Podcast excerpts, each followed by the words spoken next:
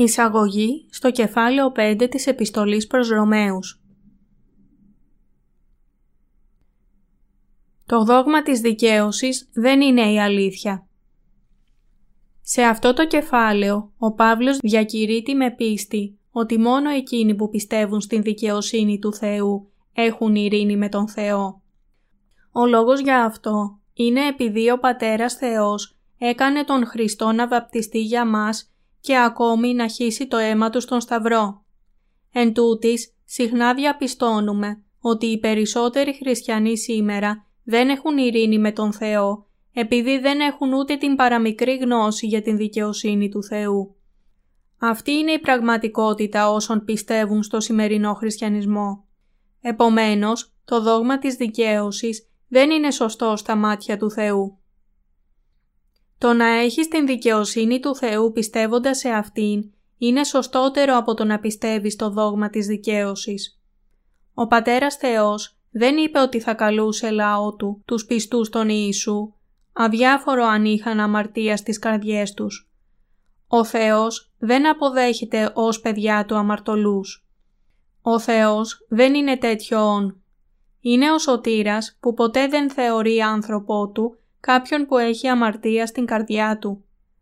Ο Θεός που πιστεύουμε είναι παντοδύναμος. Ο παντοδύναμος και πάνσοφος Θεός δεν θα μπορούσε να διακρίνει σωστά την ψεύτικη πίστη. Γι' αυτό πρέπει να ξέρουμε και να πιστέψουμε ότι δεν καλεί άνθρωπο του έναν αμαρτωλό χριστιανό που έχει ψεύτικη πίστη. Ο κάθε ένας πρέπει να είναι ειλικρινής ενώπιον του Θεού. Το δόγμα της δικαίωσης που οι άνθρωποι ψευδώς γνωρίζουν και πιστεύουν γελιοποιεί τον Θεό. Επομένως, πρέπει να πιστέψουμε στον Ιησού ως σωτήρα μας, αφού πρώτα καταλάβουμε σωστά την αλήθεια για τη δικαιοσύνη του Θεού. Ο Πατέρας Θεός δεν λέει ότι είναι εντάξει να έχει κάποιος αμαρτία, ανεξάρτητα από το γεγονός εάν πιστεύει ή όχι στον Ιησού. Ο Θεός κρίνει οπωσδήποτε τον αμαρτωλό για την αμαρτία του Επομένως, για να λυθούν τα προβλήματά σας με την αμαρτία, χρειάζεται να μάθετε και να πιστέψετε στην δικαιοσύνη του Θεού. Ο Θεός θα δει την πίστη μας στο βάπτισμα του Ιησού και το αίμα Του στον Σταυρό και θα εξαλείψει τις αμαρτίες μας. Επειδή πιστεύουμε στην δικαιοσύνη του Θεού, ο Θεός μας ονομάζει δικούς Του ανθρώπους, μας αγκαλιάζει και μας ευλογεί. Ο Πατέρας Θεός αναγνωρίζει ότι η πίστη μας στην δικαιοσύνη Του είναι σωστή. Ο Θεός δεν είναι γήινος δικαστής.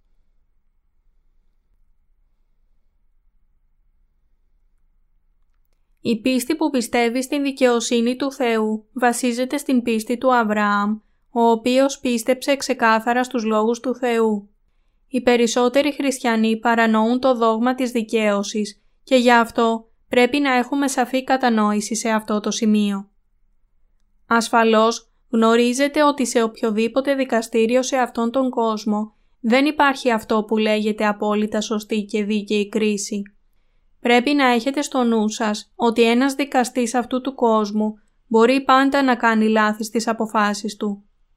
Αυτό οφείλεται αυτό οφείλεται στο ότι όλοι οι ανθρώπινοι δικαστές είναι ανεπαρκείς και μάλιστα αγνοούν την δικαιοσύνη του Θεού, η οποία είναι το απόλυτο κριτήριο του καλού και του κακού. Οι περισσότεροι χριστιανοί τείνουν να παρανοήσουν την δικαιοσύνη του Θεού που μας θεωρεί δίκαιους από την πίστη μας. Κεφάλαιο 5 της Επιστολής προς Ρωμαίους Επειδή νομίζουν ότι η κρίση του χρησιμοποιεί την ίδια λογική όπως μία απόφαση που επιβάλλεται σε έναν αμαρτωλό από έναν δικαστή. Το δόγμα της δικαίωσης είναι ένα δόγμα αδικίας. Αυτό συμβαίνει επειδή αυτό το δόγμα δημιουργήθηκε βασισμένο στην ανθρώπινη σκέψη. Οι άνθρωποι είναι καλοί στο να παράγουν αδικίες επειδή δεν είναι παντοδύναμοι. Επομένως, πιστεύουν ψευδός τον Θεό που τους έχει καταστήσει πραγματικά δίκαιους ενώ οι σκέψεις τους βασίζονται στο δόγμα της δικαίωσης. Αυτό τους οδηγεί να πιστεύουν ότι ο Θεός λέει «Σας θεωρώ χωρίς αμαρτία επειδή κατά κάποιο τρόπο πιστεύετε σε εμένα». Αλλά ο Θεός δεν μπορεί ποτέ να κάνει κάτι τέτοιο. Οι άνθρωποι συχνά πιστεύουν ότι παρόλο που έχουν αμαρτία, ο Θεός εξακολουθεί να τους αναγνωρίζει ως ανθρώπους Του, επειδή με κάποιον τρόπο πιστεύουν στον Ιησού. Αυτό είναι κάτι βασισμένο στις σκέψεις τους και τίποτε περισσότερο από μία ψεύτικη πίστη, η οποία είναι αποτέλεσμα της εξαπάτησής τους από ένα δαίμονα. Επομένως, πρέπει να ξαναχτίσουν το οικοδόμημα της πίστης τους, πιστεύοντας την δικαιοσύνη του Θεού.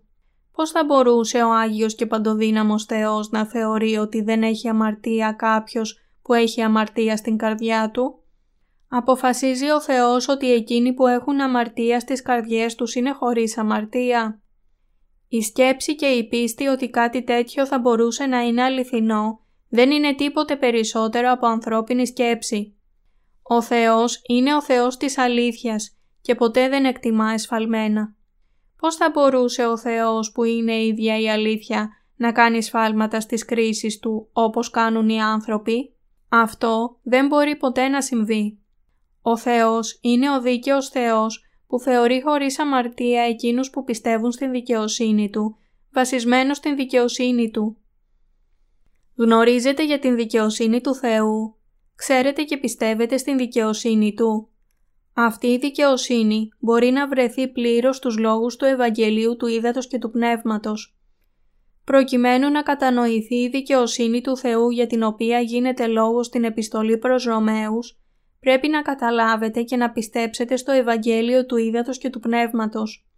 Δεν μπορείτε να κατανοήσετε την δικαιοσύνη του Θεού χωρίς να γίνει αυτό. Κάθε ένας πρέπει να αναγνωρίσει αυτήν την αλήθεια. Εκείνος που καταλαβαίνει την δικαιοσύνη του Θεού, καταλαβαίνει σωστά την αλήθεια που τον έκανε δίκαιο.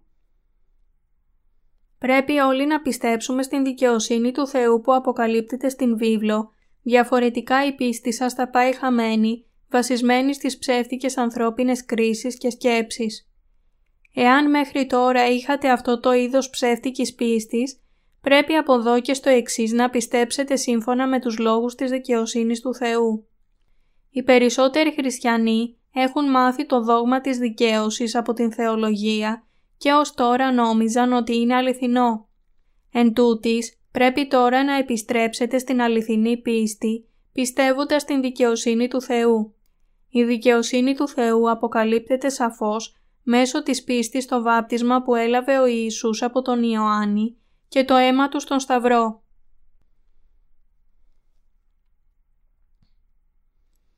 Η θλίψη εργάζεται υπομονή. Στην επιστολή προς Ρωμαίους κεφάλαιο 5 εδάφια 3 έως 4 γράφει «Και ουχή μόνον τούτο, αλλά και καυχόμεθα εις τας θλίψεις, γινώσκοντες ότι η θλίψης εργάζεται υπομονήν, η δε υπομονή δοκιμήν, η δε δοκιμή ελπίδα. Όλοι οι αναγεννημένοι χριστιανοί έχουν την ελπίδα ότι ο Θεός θα τους σώσει σίγουρα από όλα τα είδη δοκιμασιών. Αυτή η ελπίδα παράγει την υπομονή και η υπομονή παράγει χαρακτήρα. Επομένως, ο δίκαιος που πιστεύει στην δικαιοσύνη του Θεού χαίρεται ακόμα και σε περιόδους δοκιμασιών. Ο Παύλος είπε ότι η πίστη στην δικαιοσύνη του Θεού ελπίζει για την Βασιλεία του Θεού και δεν απογοητεύει την ελπίδα. Ποιο είδος ελπίδας έχουν οι δίκαιοι; Έχουν την ελπίδα με την οποία μπορούν να μπουν και να ζήσουν στην Βασιλεία του Θεού. Από πού προέρχεται αυτό το είδος πίστης; Προέρχεται από την πίστη στην δικαιοσύνη του Ιησού Χριστού μέσω της αγάπης του Πατέρα Θεού. Ο Κύριος λέει ότι ήμασταν ασεβείς.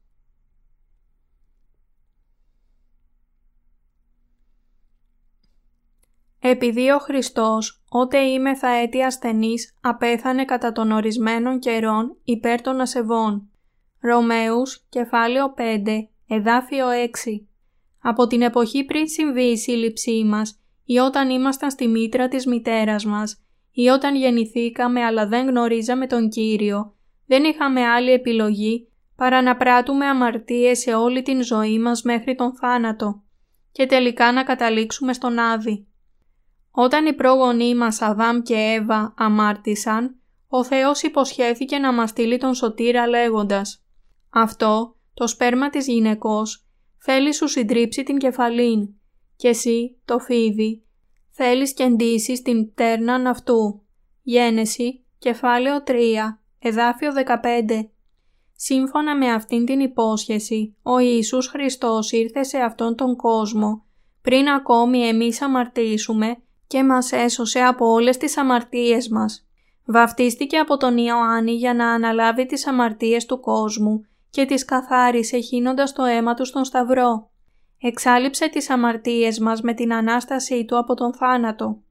Ο Κύριος ανέλαβε μέσω του βαπτίσματος τις αμαρτίες της ανθρωπότητας και τις αμαρτίες των ασεβών, όπως είμαστε εσείς και εγώ, και πεθαίνοντας τον Σταυρό έσωσε τους πιστούς του από όλες τις αμαρτίες τους. Είμαστε ευσεβείς. Ευσεβής είναι αυτός που στέκεται με δέος απέναντι στον Θεό και φυλάει τον εαυτό του μακριά από την αμαρτία. Ήταν η τέλεια δικαιοσύνη του Θεού που επέτρεψε στον Ιησού να βαπτιστεί για εσάς και εμένα, τους ασεβείς, και σταυρώθηκε και ύστερα αναστήθηκε. Ήταν επίσης η αγάπη του Θεού που μας έσωσε όταν ακόμα ήμασταν χωρίς δύναμη. Ακριβώς όπως στην Παλαιά Διαθήκη οι αιτήσιες αμαρτίες των Ισραηλιτών μεταβιβάζονταν στο θύμα της προσφοράς για αμαρτία με την τοποθέτηση των χεριών του αρχιερέα, Λεβιτικό, κεφάλαιο 16, εδάφια 20 έως 21, ο Ιησούς Χριστός στην Καινή Διαθήκη όχι μόνο ανέλαβε όλες τις αμαρτίες της ανθρωπότητας με μιας, όταν βαπτίστηκε από τον Ιωάννη τον βαπτιστή, αλλά βάδισε επίσης μέχρι τον Σταυρό, σηκώνοντας τις αμαρτίες του κόσμου. Η δικαιοσύνη του Θεού αναφέρεται στο γεγονός ότι ο Ιησούς Χριστός καθάρισε όλες τις αμαρτίες των αμαρτωλών όταν βαφτίστηκε και έχισε το αίμα Του. Είμαστε ευσεβείς εσείς και εγώ. Δεν ήρθε ο Κύριος για να σώσει εμάς τους αμαρτωλούς επειδή είμαστε ασεβείς. Ο Θεός ξέρει πολύ καλά ότι είμαστε όλοι ασεβείς. Είμαστε ασεβείς επειδή δεν μπορούμε παρά να διαπράττουμε αμαρτίες από την ημέρα που γεννηθήκαμε μέχρι να πεθάνουμε. Εν τούτης, όταν βαφτίστηκε από τον Ιωάννη και έχισε το αίμα του στον Σταυρό, ο Χριστός έδειξε την αγάπη Του για εμάς, ενώ εμείς ήμασταν ακόμα αμαρτωλοί. Ο Ιησούς άλλαξε τον προορισμό μας. Πρέπει να σκεφτούμε τι περίμενε εμάς τους ανθρώπους ήδη από την ημέρα της γέννησης. Ποιος ήταν ο προορισμός μας από την ημέρα που γεννηθήκαμε; Προοριζόμασταν να πάμε στον Άδη. Πώς λοιπόν ήταν δυνατό για εσάς και εμένα να σωθούμε από αυτόν τον προορισμό του να πάμε στον Άδη; Ο προορισμός μας άλλαξε επειδή πιστέψαμε στην δικαιοσύνη του Θεού. Η αλήθεια που άλλαξε τον προορισμό μας είναι το Ευαγγέλιο του Ήδατος και του Πνεύματος. Ο προορισμός μας έγινε ευλογημένος επειδή πιστέψαμε στον Ιησού Χριστό που εκπλήρωσε την δικαιοσύνη του Θεού. Ίσως γνωρίζετε τους διάσημους στίχους του ακόλουθου ύμνου. «Θαυμάσια χάρη, τι γλυκιά, που έσωσε και εμέ, χαμένο Σίμων με έβρικε, τυφλός μα τώρα βλέπω». Το έλεος και η δικαιοσύνη του Θεού είναι η αλήθεια που επιβεβαιώνει την σωτηρία μας Κάθε ένας μπορεί να λάβει συγχώρεση για όλη την αμαρτία που υπάρχει στην καρδιά του και να απολαύσει την ουράνια ειρήνη όταν ξέρει και πιστεύει στην δικαιοσύνη του Θεού. Τώρα, ο κάθε ένας σε αυτόν τον κόσμο που έχει ακόμα αμαρτία στην καρδιά του, παρόλο που πιστεύει στον Ιησού, πρέπει να στραφεί στο Ευαγγέλιο του Ήδατος και του Πνεύματος για να γνωρίσει την δικαιοσύνη του Θεού. Στην πραγματικότητα, οι χριστιανοί που δεν ξέρουν το Ευαγγέλιο του Ήδατος και του Πνεύματος, επίσης δεν γνωρίζουν ότι οι αμαρτίες τους έχουν μεταβιβαστεί στον Ιησού. Γι' αυτό είναι ανίκανοι να λάβουν την δικαιοσύνη του Θεού.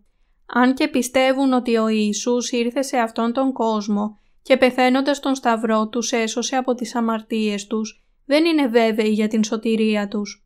Κατά συνέπεια, αισθάνονται ανακουφισμένοι υποθέτοντας μόνο αόριστα ότι ίσως ο Θεός τους έχει επιλέξει πριν από την δημιουργία του κόσμου. Με άλλα λόγια, πιστεύουν στον χριστιανισμό μόνο σαν να ήταν απλά μία ακόμα θρησκεία στον κόσμο. Ο στίχος 11 λέει «Και ουχή μόνον τούτο, αλλά και καυχόμενοι εις τον Θεόν, δια του Κυρίου ημών Ιησού Χριστού, δια του οποίου ελάβομεν τώρα την φιλίωση». Ποιος συμφιλίωσε εμάς τους αμαρτωλούς με τον Θεό; Ο Ιησούς Χριστός μας συμφιλίωσε με τον Πατέρα. Πώς; Με τον ερχομό Του σε αυτόν τον κόσμο. Το βάπτισμά Του από τον Ιωάννη τον βαπτιστή σε ηλικία 30 ετών, τη σταύρωσή Του και την Ανάστασή Του από τον θάνατο, ολοκληρώνοντας με αυτόν τον τρόπο το έργο που εκπλήρωσε όλη την δικαιοσύνη του Θεού. Ο Ιησούς έγινε σωτήρας για όσους πιστεύουν στην δικαιοσύνη του Θεού, ερχόμενος σε αυτόν τον κόσμο ως ουράνιος αρχιερέας και αναλαμβάνοντας τις αμαρτίες της ανθρωπότητας. Όταν βαφτίστηκε από τον Ιωάννη τον βαπτιστή, τον γήινο αρχιερέα, έχισε το αίμα του στον Σταυρό και αναστήθηκε από τους νεκρούς. Ο Χριστός έγινε ο σωτήρας μας. Δεδομένου ότι ο Ιησούς Χριστός είχε ήδη εξαλείψει όλες τις αμαρτίες μας, είμαστε σε θέση να λάβουμε την δικαιοσύνη του Θεού μέσω της πίστης μας. Καθένας που πιστεύει ότι ο Ιησούς μας έχει σώσει εντελώς από όλες τις αμαρτίες μας, θα χαρεί εν το Θεό. Καθένας που έχει ακόμα την παραμικρή αμαρτία στην καρδιά του, δεν είναι παιδί του Θεού. Αδελφοί, πιθανώς ήδη ξέρετε ότι οι άνθρωποι αυτού του κόσμου νομίζουν ότι το δόγμα της δικαίωσης και το δόγμα του αγιασμού είναι αληθινά. Είναι σωστό να μας αποκαλεί ο Θεός χωρίς αμαρτία, μόνο επειδή λέμε ότι πιστεύουμε στον Ιησού, παρόλο που έχουμε αμαρτίες στις καρδιές μας. Ή είναι ακόμα πιο σωστό να λεγόμαστε άνθρωποι του Θεού, επειδή απλά εμείς αυτοπροσδιοριζόμαστε ως χριστιανοί. Λέμε «Πάτερ ημών, ο εν της ουρανής, αγιαστήτω το όνομά σου». Στην Κυριακή προσευχή, αυτή η φράση σημαίνει ότι εκείνοι που έχουν αμαρτίες στις καρδιές τους, ίσως δεν μπορούν να αποκαλέσουν τον Θεό Πατέρα τους. Θα έπρεπε να εξακολουθήσουμε να πιστεύουμε στο δόγμα της δικαίωσης. Μπορεί κάποιος που τώρα είναι αμαρτωλός να αποκαλέσει τον Κύριο σωτήρα του. Μπορεί να επικαλείται τον Κύριο για μερικά χρόνια αλλά τελικά θα εγκαταλείψει τον Κύριο επειδή αισθάνεται συνειδητά ντροπή που είναι χριστιανός. Επομένως, πρέπει να ξέρετε ότι το δόγμα της δικαίωσης θα σας χωρίσει από την δικαιοσύνη του Θεού. Το δόγμα του αγιασμού είναι επίσης λανθασμένο. Αυτό το δόγμα λέει ότι μπορούμε βαθμιαία να υποστούμε αλλαγές έως ότου γίνουμε τέλεια Άγιοι την τελευταία στιγμή πριν πεθάνουμε και έτσι μπορούμε να συναντήσουμε τον Θεό ως Άγιοι. Νομίζετε ότι μπορείτε να γίνετε βαθμιαία αρκετά Άγιοι ώστε να συναντήσετε τον Θεό χωρίς τις αμαρτίες σας; Με κανέναν τρόπο. Η αλήθεια μας λέει ότι κάποιος μπορεί να μπει στην Βασιλεία του Θεού μόνο γνωρίζοντας και πιστεύοντας την δικαιοσύνη του Θεού. Η αμαρτία μπήκε στον κόσμο μέσω ενός ανθρώπου. Τώρα Ας διαβάσουμε τον στίχο 12. Δια τούτο, καθώς δι' ενός ανθρώπου η αμαρτία εισήλθεν εις τον κόσμο και δια της αμαρτίας ο θάνατος και ούτω διήλθεν ο θάνατος εις πάντες ανθρώπους, επειδή πάντες ήμαρτον. Μέσω τίνος μπήκε η αμαρτία στις καρδιές όλων των ανθρώπων και μέσω πόσων ανθρώπων μπήκε στον κόσμο η αμαρτία. Η Γραφή λέει Δι' ενός ανθρώπου η αμαρτία εισήλθεν εις τον κόσμο. Με άλλα λόγια, λέει ότι η αμαρτία ήρθε στην πράξη λόγω ενός ανθρώπου, του Αδάμ, και εμείς όλοι είμαστε απόγονοί του. Τότε, μέσω τίνος εξαφανίστηκαν οι αμαρτίες του κόσμου. Μπορεί να υποθεί ότι αυτό συνέβη με τον ίδιο τρόπο που η αμαρτία μπήκε αρχικά στον κόσμο. Οι αμαρτίες της ανθρωπότητας ήρθαν στην ύπαρξη επειδή ένας άνθρωπος δεν πίστεψε στον νόμο που είχε θεσπίσει ο Θεός. Ακόμα και τώρα, κάθε ένας που δεν πιστεύει στους λόγους του Θεού θα παραμείνει αμαρτωλός και θα καταλήξει στον Άδη. Επομένως, πρέπει να ξέρουμε τα εξής. Δεν είμαστε αμαρτωλοί εξαιτίας των αμαρτιών μας, αλλά εξαιτίας των προγόνων μας που είχαν την αμαρτία. Πρέπει να ξέρετε ότι οι άνθρωποι είναι αμαρτωλοί για τον λόγο ότι είναι αδύναμοι και έχουν αμαρτία στις καρδιές τους. Οι αμαρτίες που διαπράττουν οι άνθρωποι ονομάζονται ανομίες. Ο λόγος που οι άνθρωποι αμαρτάνουν είναι επειδή γεννήθηκαν σε αυτόν τον κόσμο που έχει την αμαρτία. Επειδή ο καθένας είναι ελλειπής και γεννημένος σε αυτόν τον κόσμο έχοντας αμαρτία, δεν μπορεί παρά να διαπράττει αμαρτίες. Γίναμε αρχικά αμαρτωλοί, σπέρματα της αμαρτίας, επειδή κληρονομήσαμε όλες τις αμαρτίες από τους προγόνους μας. Εν τούτης, πρέπει να ξέρετε ότι κάθε ένας μπορεί να γίνει Άγιος και δίκαιος με μιας, πιστεύοντας την δικαιοσύνη του Θεού.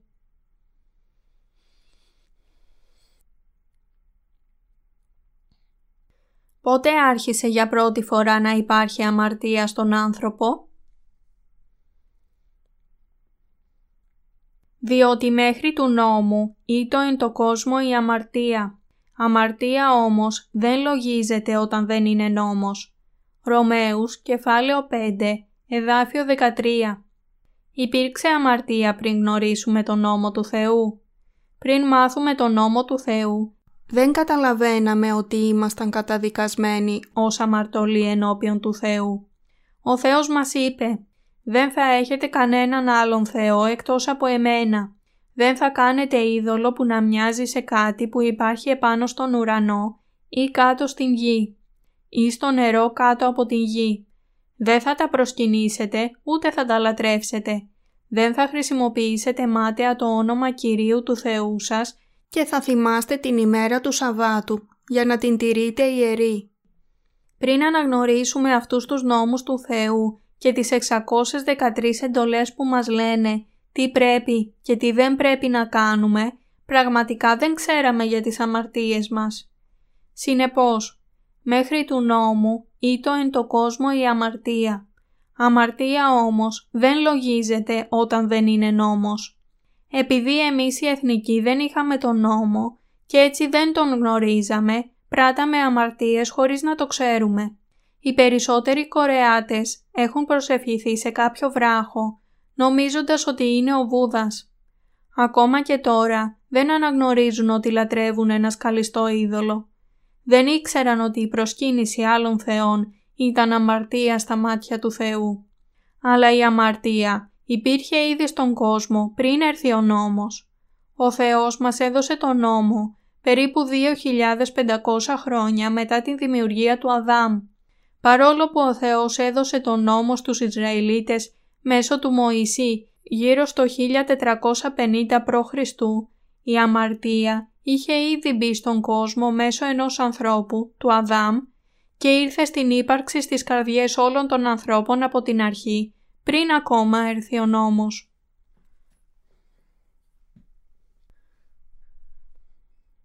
Ο Ιησούς είναι ο σωτήρας του λαού του.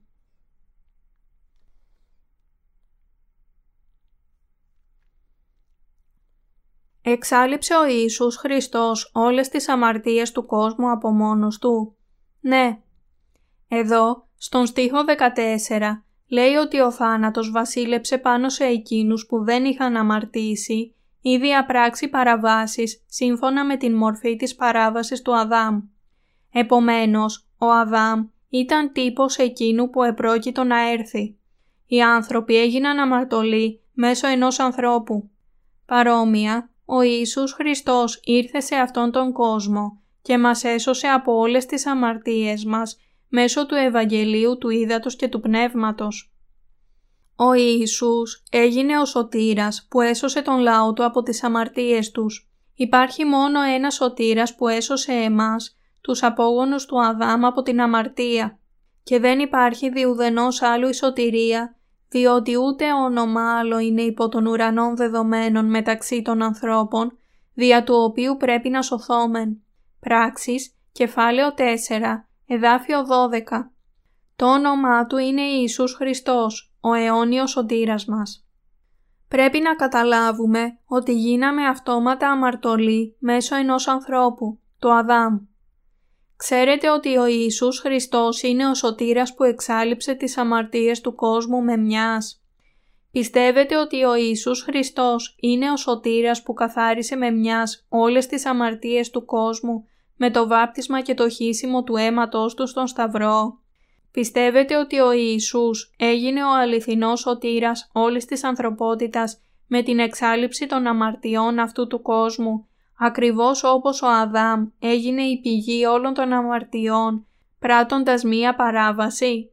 Ο Ιησούς ήρθε σε αυτόν τον κόσμο για να σώσει όλους όσοι είχαν γίνει αμαρτωλοί εξαιτίας του ενός ανθρώπου Αδάμ και ανέλαβε όλες τις αμαρτίες της ανθρωπότητας, βαπτιζόμενος από τον Ιωάννη, δεχόμενος την κρίση για τις αμαρτίες των Σταυρό, χύνοντας το αίμα του και εκπληρώνοντας όλη την δικαιοσύνη του Θεού, η οποία εξάλληψε όλες τις αμαρτίες μας. Με αυτόν τον τρόπο έγινε ο τέλειος σωτήρας μας.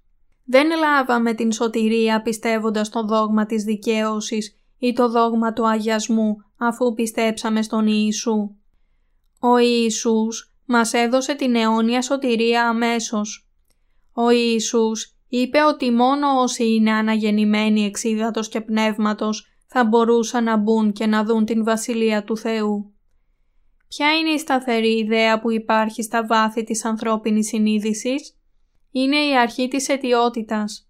Νομίζουν βαθιά στις σκέψεις τους ότι οι προσπάθειες και τα κατορθώματά τους θα συνεργήσουν κατά κάποιον τρόπο για τη σωτηρία. Εν τούτης, ο κάθε ένας λαβαίνει την αληθινή σωτηρία από την αμαρτία με μιας, μόνο πιστεύοντας το Ευαγγέλιο του Ήδατος και του Πνεύματος.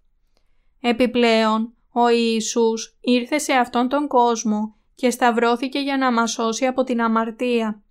Έγινε ο σωτήρας όλων όσοι πιστεύουν στο αληθινό Ευαγγέλιο. Ελευθερώσω από την παράλογη σκέψη ότι κάποιος μπορεί να φτάσει στον αγιασμό και τελικά να γίνει δίκαιος μέσω των προσευχών της μετάνοιας. Στην βίβλο, ένας άνθρωπος, ο Ιησούς Χριστός, ήρθε σε αυτόν τον κόσμο, βαφτίστηκε για να αναλάβει όλες τις αμαρτίες μας και εκπλήρωσε όλη την σωτηρία μας μέσω της εξηλαίωσης των αμαρτιών στον Σταυρό.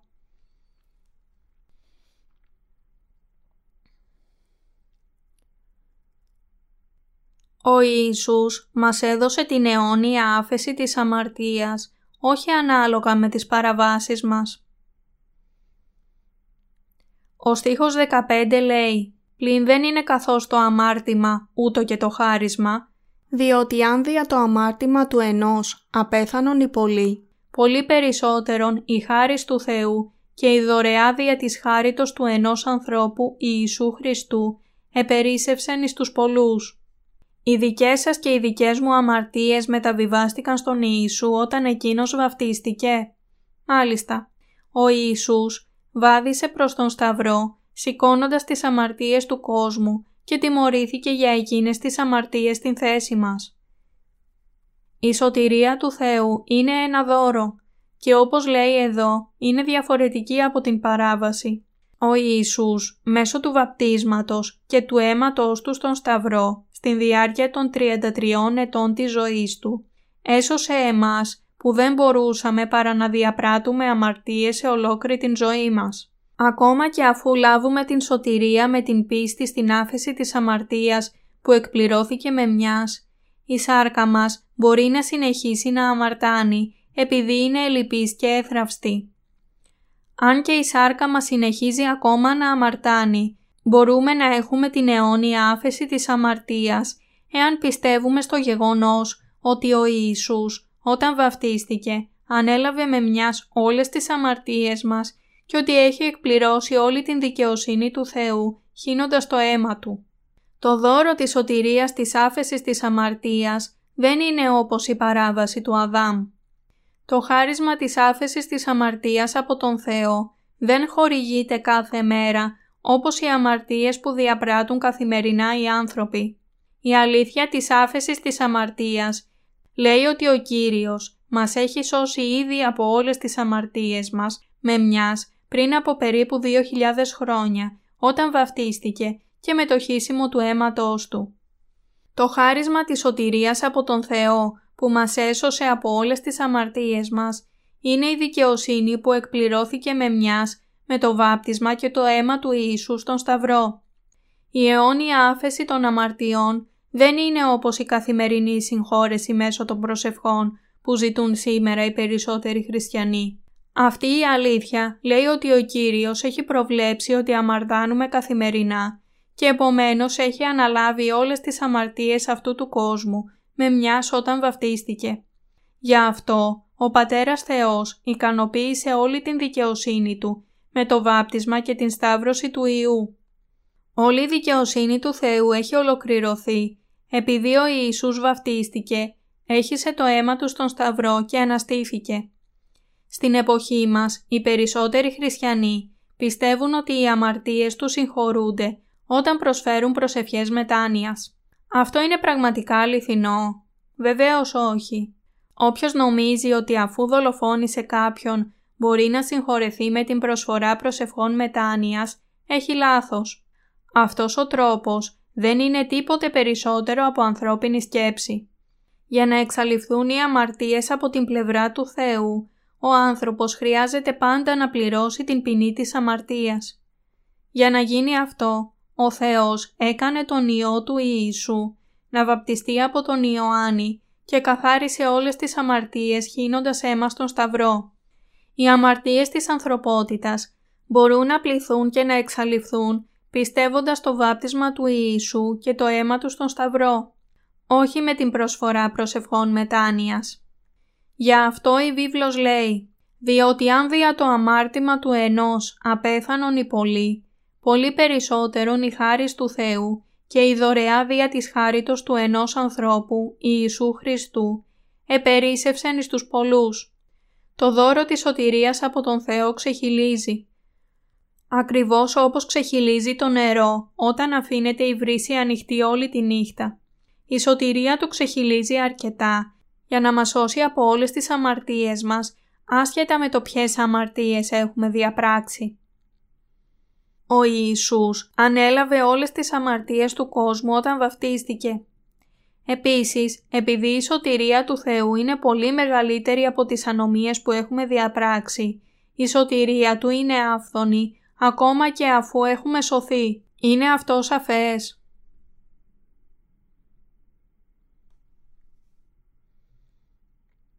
Διενός ανθρώπου, του Ιησού Χριστού. Οι στίχοι 16 και 17 λένε «Και η δωρεά δεν είναι καθώς η διενός αμαρτήσαντος γενομένη κατάκρισης, διότι η κρίση εκ του ενός έγινεν εις κατάκριση των πολλών. Το δε χάρισμα εκ πολλών αμαρτημάτων έγινεν εις δικαιοσύνην. Διότι αν και δια το αμάρτημα του ενός ο θάνατος ευασίλευσε δια του ενός, πολύ περισσότερον λαμβάνοντες την αυθονία της χάριτος και της δωρεάς της δικαιοσύνης, θέλουσι βασιλεύσει εν ζωή δια του ενός Ιησού Χριστού. Ο θάνατος έχει βασιλεύσει πάνω σε όλη την ανθρωπότητα εξαιτίας της παράβασης ενός ανθρώπου. Αυτό δείχνει ότι μία αμαρτία ενός ανθρώπου, του Αδάμ, έκανε όλους να είναι αμαρτωλοί και οφειλέται σε εκείνη την αμαρτία και ο καθένας χρειάζεται να αντιμετωπίσει την κατάρα του Θεού. Καθένας που έχει αμαρτήσει πρέπει να πεθάνει και να πάει στον Άδη. Σε μία παρόμοια έννοια, η δικαιοσύνη του Θεού βασιλεύει στην ζωή χάρη στον έναν, τον Ιησού Χριστό. Όσοι έχουν λάβει το υπερβάλλον χάρισμα της χάρης και της δικαιοσύνης, είναι αυτοί που τους έχει χορηγηθεί το δώρο της σωτηρίας λόγω της πίστης τους στο Ευαγγέλιο του Ήδατος και του Πνεύματος. Λαμβάνουν από τον Θεό τόσο πολύ μεγαλύτερη χάρη και θα βασιλεύουν στην ζωή. Ο στίχος 18 λέει «Καθώς λοιπόν δι' ενός αμαρτήματος ήλθε κατάκριση εις πάντας ανθρώπους, ούτω και δια μίας δικαιοσύνης ήλθεν εις πάντας ανθρώπους δικαίωσης εις ζωήν». Εδώ χρειάζεται να υποβάλουμε μία ερώτηση και να απαντήσουμε σε αυτήν. Είναι αληθινό να πιστεύετε ότι έχουμε γίνει όλοι αμαρτωλοί από την αμαρτία ενός ανθρώπου; Έχετε γίνει αμαρτωλοί ενάντια στον Θεό από τις δικές σας αμαρτίες ή εξαιτίας της παράβασης του προγόνου σας Αδάμ. Εάν όλοι έχουμε γίνει αμαρτωλοί εξαιτίας της παράβασης του Αδάμ, τότε όσοι πιστεύουν στην δίκαιη πράξη που εκτέλεσε ο Ιησούς Χριστός για να μας σώσει από τις αμαρτίες μας, γίνονται δίκαιοι. Εάν κάποιος πιστεύει στην δικαιοσύνη του Θεού, η αμαρτία του εξαλείφεται αληθινά. Ναι, αυτός γίνεται χωρίς αμαρτία. Δια μίας δικαιοσύνης ήλθεν εις πάντας ανθρώπους, δικαίωσης εις ζωήν. Ότι δεχόμαστε το προσφερόμενο δώρο της δικαιοσύνης του Θεού δεν σημαίνει ότι πρέπει να προσφέρουμε καθημερινά προσευχές μετάνοιας για να φτάσουμε στον αγιασμό, αφού σωθήκαμε πιστεύοντας τον Ιησού. Ποτέ. Και όταν ο Απόστολος Παύλος μίλησε για την δικαίωση με την πίστη, δεν εννοούσε ένα δίθεν χριστιανικό δόγμα της απόκτησης της δικαιοσύνης με την πίστη. Οι περισσότεροι χριστιανοί έχουν αμαρτία στις καρδιές τους, επειδή πιστεύουν μόνο στο αίμα του Ιησού στον Σταυρό. Γι' αυτό αποδέχονται και υποστηρίζουν το δόγμα της δικαίωσης, προκειμένου να κρύβουν τις αμαρτίες μέσα στις καρδιές τους, παρηγορώντας τους εαυτούς τους λέγοντας «Αν και υπάρχουν αμαρτίες στις καρδιές μας, εκείνος μας θεωρεί σαν να είμαστε χωρίς αμαρτία». Εν τούτης, αυτό το δόγμα είναι παράλογο και θα λάβει κατάρα. Ο στίχος 19 λέει «Διότι καθώς δια της παρακοής του ενός ανθρώπου οι πολλοί κατεστάθησαν αμαρτωλοί, ούτω και δια της υπακοής του ενός οι πολλοί θέλουσι κατασταθεί δίκαιοι». Εδώ εμφανίζεται ένας που παρακούει και ένας άλλος που υπακούει. Ο ένας ήταν ο Αδάμ και ο άλλος ήταν ο Ιησούς Χριστός, ο σωτήρας της ανθρωπότητας. Η ανυπακοή του Αδάμ έκανε όλους τους ανθρώπους αμαρτωλούς και για τον λόγο αυτό ο Ιησούς υπάκουσε στο θέλημα του πατέρα του όταν δέχτηκε το βάπτισμα από τον Ιωάννη, πέθανε στον σταυρό για τις αμαρτίες του κόσμου και αναστήθηκε για να συμφιλιώσει τους ανθρώπους με τον Θεό, ώστε να μας σώσει από τις αμαρτίες μας. Ο Πατέρας Θεός έκανε όλους τους πιστούς των Ιησού απόλυτα δίκαιους με την δική του δικαιοσύνη. Ο στίχος 20 λέει «Παρισήλθε δε ο νόμος δια να περισσεύσει το αμάρτημα και όπου επερίσευσεν η αμαρτία υπέρ επερίσευσεν η χάρις». Λέει ότι ο νόμος εισήλθε για να προσθέσει στις ανομίες μας. Οι άνθρωποι αρχικά γεννιούνται με αμαρτία ως απόγονοι του Αδάμ παρόλο που δεν καταλαβαίνουν την αμαρτία ούτε όταν αμαρτάνουν. Χωρίς τον νόμο, ο άνθρωπος δεν αναγνωρίζει διόλου ότι μία αμαρτία είναι αμαρτία και βλέπει τις αμαρτίες του μόνο μέσω του νόμου του Θεού. Αλλά όταν γνωρίσαμε τον νόμο, αρχίσαμε να αμαρτάνουμε όλο και περισσότερο. Ακόμα και αν οι άνθρωποι ήταν αρχικά γεμάτοι αμαρτίες, δεν ήξεραν για την αμαρτωλότητά τους έως ότου έλαβαν τον νόμο και άρχισαν βαθμιαία να αναγνωρίζουν τις αμαρτωλές πράξεις τους. Γι' αυτό η βίβλος λέει «Παρισήλθε δε ο νόμος, δια να περισσεύσει το αμάρτημα. Και όπου επερίσευσεν η αμαρτία, υπέρ επερίσευσεν η χάρις». Αυτό σημαίνει ότι μέσω του νόμου του Θεού κάποιος αναγνωρίζει τις αμαρτίες του και γίνεται παιδί του πιστεύοντας την δικαιοσύνη του. Οι άνθρωποι μπορούν να αναγνωρίζουν την χάρη του Θεού μέσω του αληθινού Ευαγγελίου που περιέχει την δικαιοσύνη του Θεού μόνο όταν ενημερωθούν μέσω του νόμου για τις ανεπάρκειες και την αμαρτωλότητά τους. Όσοι είναι σωστά ενήμεροι για τις αμαρτίες τους απέναντι στον νόμο, αναγνωρίζουν ότι προορίζονται να καταλήξουν στον Άδη και επομένως πιστεύουν με μεγαλύτερη ευγνωμοσύνη στον Ιησού ο οποίος τους έχει σώσει μέσω του βαπτίσματος και του θανάτου τους στον Σταυρό. Όσο περισσότερο αναγνωρίζουμε την αμαρτωλότητά μας μέσω του νόμου, τόσο πιο ευγνώμονες γινόμαστε για την θέσπιση μιας τόσο μεγάλης σωτηρίας με την δικαιοσύνη του Θεού. Ο στίχος 21 λέει «Ήνα, καθώς ευασίλευσεν η αμαρτία δια του θανάτου, ούτω και η χάρις βασιλεύσει δια της δικαιοσύνης η ζωή αιώνιον δια Ιησού Χριστού του Κυρίου ημών. Η βίβλος λέει ότι η αμαρτία βασίλευσε δια του θανάτου, αλλά η χάρη του Θεού που αποτελείται από το είδωρ και το αίμα του Ιησού προέρχεται από την δικαιοσύνη Του. Έχουμε γίνει παιδιά του Θεού επειδή η δικαιοσύνη Του μας έχει σώσει εντελώς από όλες τις αμαρτίες μας. Το δόγμα του αγιασμού και το δόγμα της δικαίωσης είναι υποθέσεις χωρίς νόημα που κατασκευάστηκαν από την ανθρώπινη λογική και δημιουργήθηκαν από εκείνους που αγνοούν τους λόγους του Θεού. Δεν είναι υπερβολή να λέμε ότι τέτοια δόγματα δεν είναι τίποτε περισσότερα από σοφιστίες φιλοσόφων, θεολόγων που δεν μπορούν ποτέ να διευκρινιστούν. Οι αλήθειες του Θεού είναι σαφείς και σταθερές. Σωζόμαστε από τις αμαρτίες του κόσμου πιστεύοντας το γεγονός ότι ο Ιησούς που είναι Θεός με ομοιότητα ανθρώπινης σάρκας μας έχει σώσει από όλες τις αμαρτίες μας. Όσοι έχουν πίστη σε Αυτόν σώζονται. Το πιστεύεις αυτό; Ναι. Εάν πιστεύετε στην δικαιοσύνη του Θεού, σώζεστε. Ελευθερώνεστε οριστικά και σώζεστε από όλες τις αμαρτίες σας. Εάν επιμένετε ότι προσφέροντας ατέλειωτες προσευχές μετάνοιας και ζώντας μία άψογη ζωή για να φτάσετε στον αγιασμό, αυτό μπορεί να σας σώσει, τότε επιμένετε με πείσμα ότι μπορείτε να σωθείτε χωρίς τον Ιησού.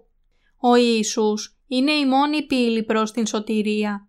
Άσχετα ποιες πλάνες διδάσκει το δόγμα του αγιασμού, ότι μπορεί κανείς να σωθεί με τα έργα και τις προσπάθειές του, πέρα από την αλήθεια. Αν είσαι ανίκανος να καταλάβεις έστω και το 0,1% του νόμου, είναι το ίδιο με το να είσαι ανίκανος να καταλάβεις το 100%.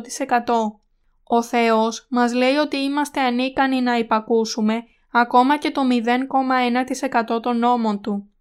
Όσοι νομίζουν ότι μπορούν να καταλάβουν περίπου το 5% του νόμου και προγραμματίζουν να αυξήσουν με τον χρόνο αυτήν την κατανόηση στο 10%, είναι εντελώς ανίδεοι για τις δυνατότητές τους και στέκονται αντίθετοι στην δικαιοσύνη του Θεού.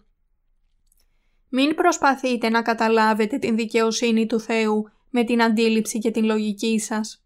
Η δικαιοσύνη Του μας έχει σώσει από τις αμαρτίες μας και περιμένει να πιστέψουμε σε Αυτήν, έτσι ώστε να μπορούμε να γίνουμε παιδιά Του. Ο Θεός είναι παντοδύναμος και φιλέσπλαχνος. Γι' αυτό μας έχει σώσει με μιας, μέσω της δικαιοσύνης Του. Ευχαριστούμε τον Θεό για το βάπτισμα του Ιησού και το αίμα Του στον Σταυρό που μας έσωσε εντελώς από όλες τις αμαρτίες μας.